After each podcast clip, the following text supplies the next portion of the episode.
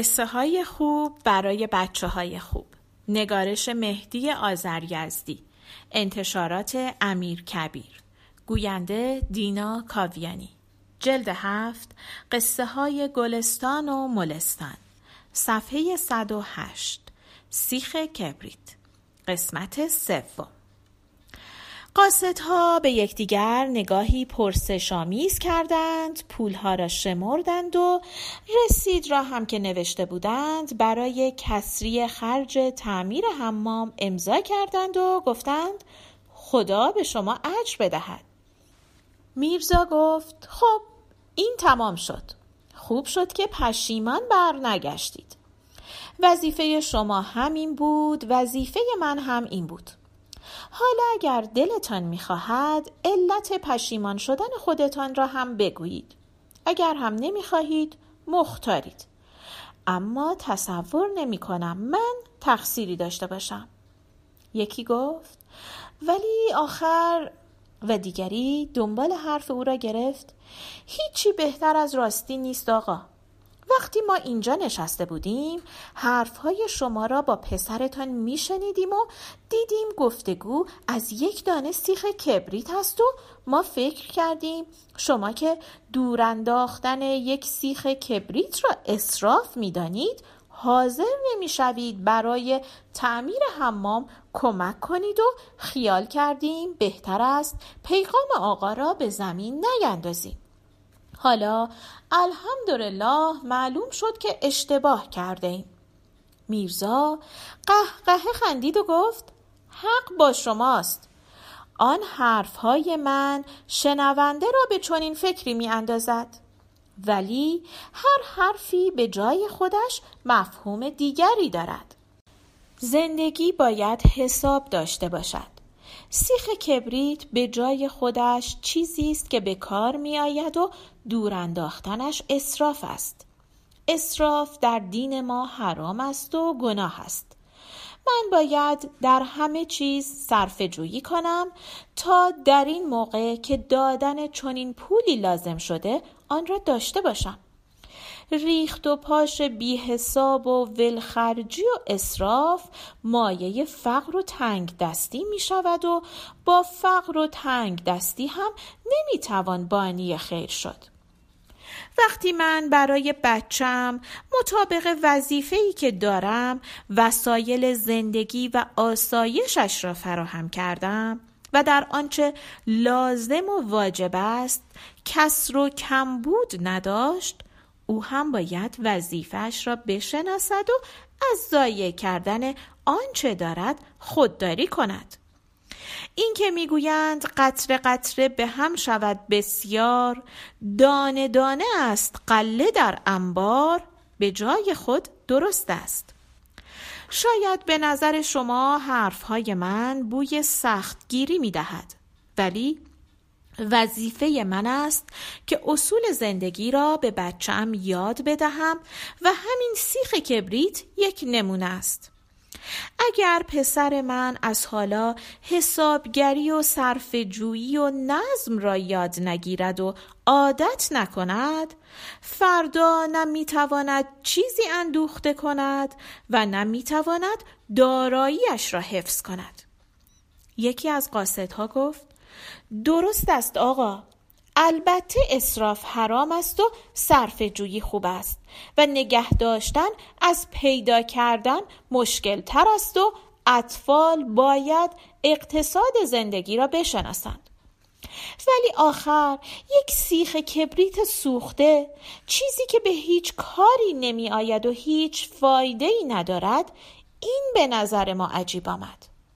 میرزا اسماعیل گفت یا شما به عرائزم توجه نکردید یا من نمی‌توانم مقصودم را درست بیان کنم؟ مقصود من سیخ کبریت نیست. هر چیزی است که در نظر اول بیمقدار جلوه می کند ولی در جای خودش خیلی ارزش دارد. می‌گویند هر چیز که خار آید یک روز به کار آید. اصل مهم عادت کردن به نگاهداری است نگاهداری یک کفش کهنه برای اینکه کفش نوتر در خاک و گل خراب نشود و بیشتر دوام کند به درد می‌خورد بیشتر کسانی که از قرض و گرفتاری و بیپولی و توهی دستی مینالند آدم های اصرافکاری هستند که مال خودشان را تلف می کنند. یک روز به هوسی چیزی را که واجب نیست می‌خرند و روز دیگر مجبور می شوند چیزی را که لازم ندارند بفروشند. با چشم و همچشمی و ولخرجی خودشان را خانه خراب می کنند. قدر آنچه را دارند نمی‌دانند و ناچار برای آنچه می توانستند داشته باشند و ندارند حسرت بسیار می خورند. این پولی را که من می توانم امروز بدهم باد هوا نیاورده است. نتیجه حسابگری و جمعآوری انواع سیخ کبریت هاست. کسی که روزی یک تومان توتون دود می کند و به هوا می فرستد در یک سال 360 تومان پولش را به دست خودش دود کرده و اگر این آدم درآمدش زیاد نباشد عجیب نیست که نتواند لباسش را نو کند یا مجبور شود همین مقدار قرض بگیرد. در حالی که این دود کردن کوچکترین فایده ای ندارد و فقط یک عادت بد است. اصلا چرا اینها را بگویم؟ بیایید همین سیخ کبریت را جدی بگیریم. این سیخ کبریت را همه دور میریزند. ولی نمی شود گفت چیز بیفایده است. بگذارید عزیزان من بعضی از فایده های یک چوب کبریت سوخته را بشمارم. من می توانم با هر یک از این چوب کبریت ها که پاکیزه است و آلوده نیست دندانم را خلال کنم. می توانم پنبه بپیچم و با آن گوش خود را پاک کنم. می توانم با آن یک مگس مرده را که آلوده است بردارم و در ظرف آشغال بیاندازم. می توانم با آن از یک چراغ شعله بگیرم و چراغ دیگر را روشن کنم. بیان که چراغ را جابجا جا کنم یا کبریت دیگر بکشم. می توانم با آن مرهمی را روی زخم انگشتم بگذارم. می توانم آن را در چسب فرو کنم و کاغذی را چسب بزنم. می توانم با آن زیر ناخونم را پاک کنم. می توانم با آن در دیوار گلی میخی را محکم کنم. می توانم دسته لق شده چکش را سفت کنم. می توانم چیزی را که در جای باریکی مانده با آن در بیاورم. می توانم با مشتی از آنها آتشگیره بسازم و کنده های توی بخاری را روشن کنم. می توانم اگر لازم شد با آن آتش منقل را به هم بزنم. می توانم در کارهای دقیق با آن رنگ کاری و نقاشی کنم. شما خودتان فکرش را بکنید. می توانید صد جور کار از یک سیخ کبریت بکشید که وقتی اسباب مخصوص آن کار نباشد یک سیخ کبریت در آن کار ارزش بسیاری دارد. ولی وقتی فکرش را نمی کنی به نظر بیفایده می نماید از همه اینها گذشته همین سیخ کبریت های سرسوخته در خانه که بچه کوچک هست یکی از اسباب بازی های بی خطر و مشغول کننده است. قوطی کبریت سالم را بردارد آتش بازی می کند ولی این سیخ کبریت های سوخته را در قوطی خالیش بریز هیچ خطری ندارد.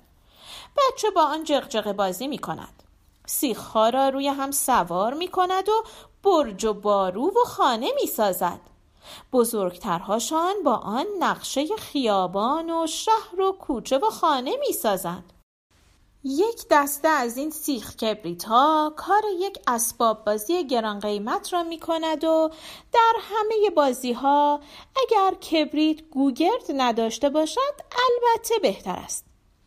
همین ما می توانیم اگر کار مفید دیگری نداشته باشیم با یک قوطی پر از کبریت های سرسوخته تا نصف شب اینجا بازی کنیم و سرگرم باشیم.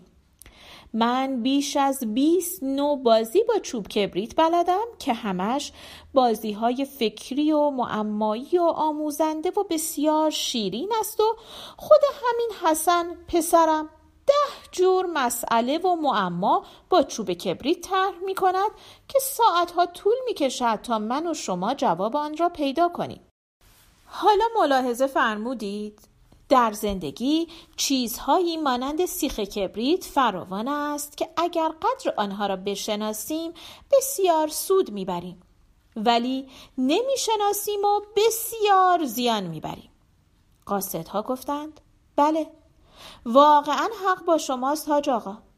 ما کلی از شما تجربه یاد گرفتیم و مستفیز شدیم. از بس حرفهای شما خوب بود. داشتیم فراموش می کردیم که دیر شده و باید برویم. اگر اجازه میفرمایید مرخص شویم. محبت شما هم تمام خرج تعمیر حمام را رو به راه کرد.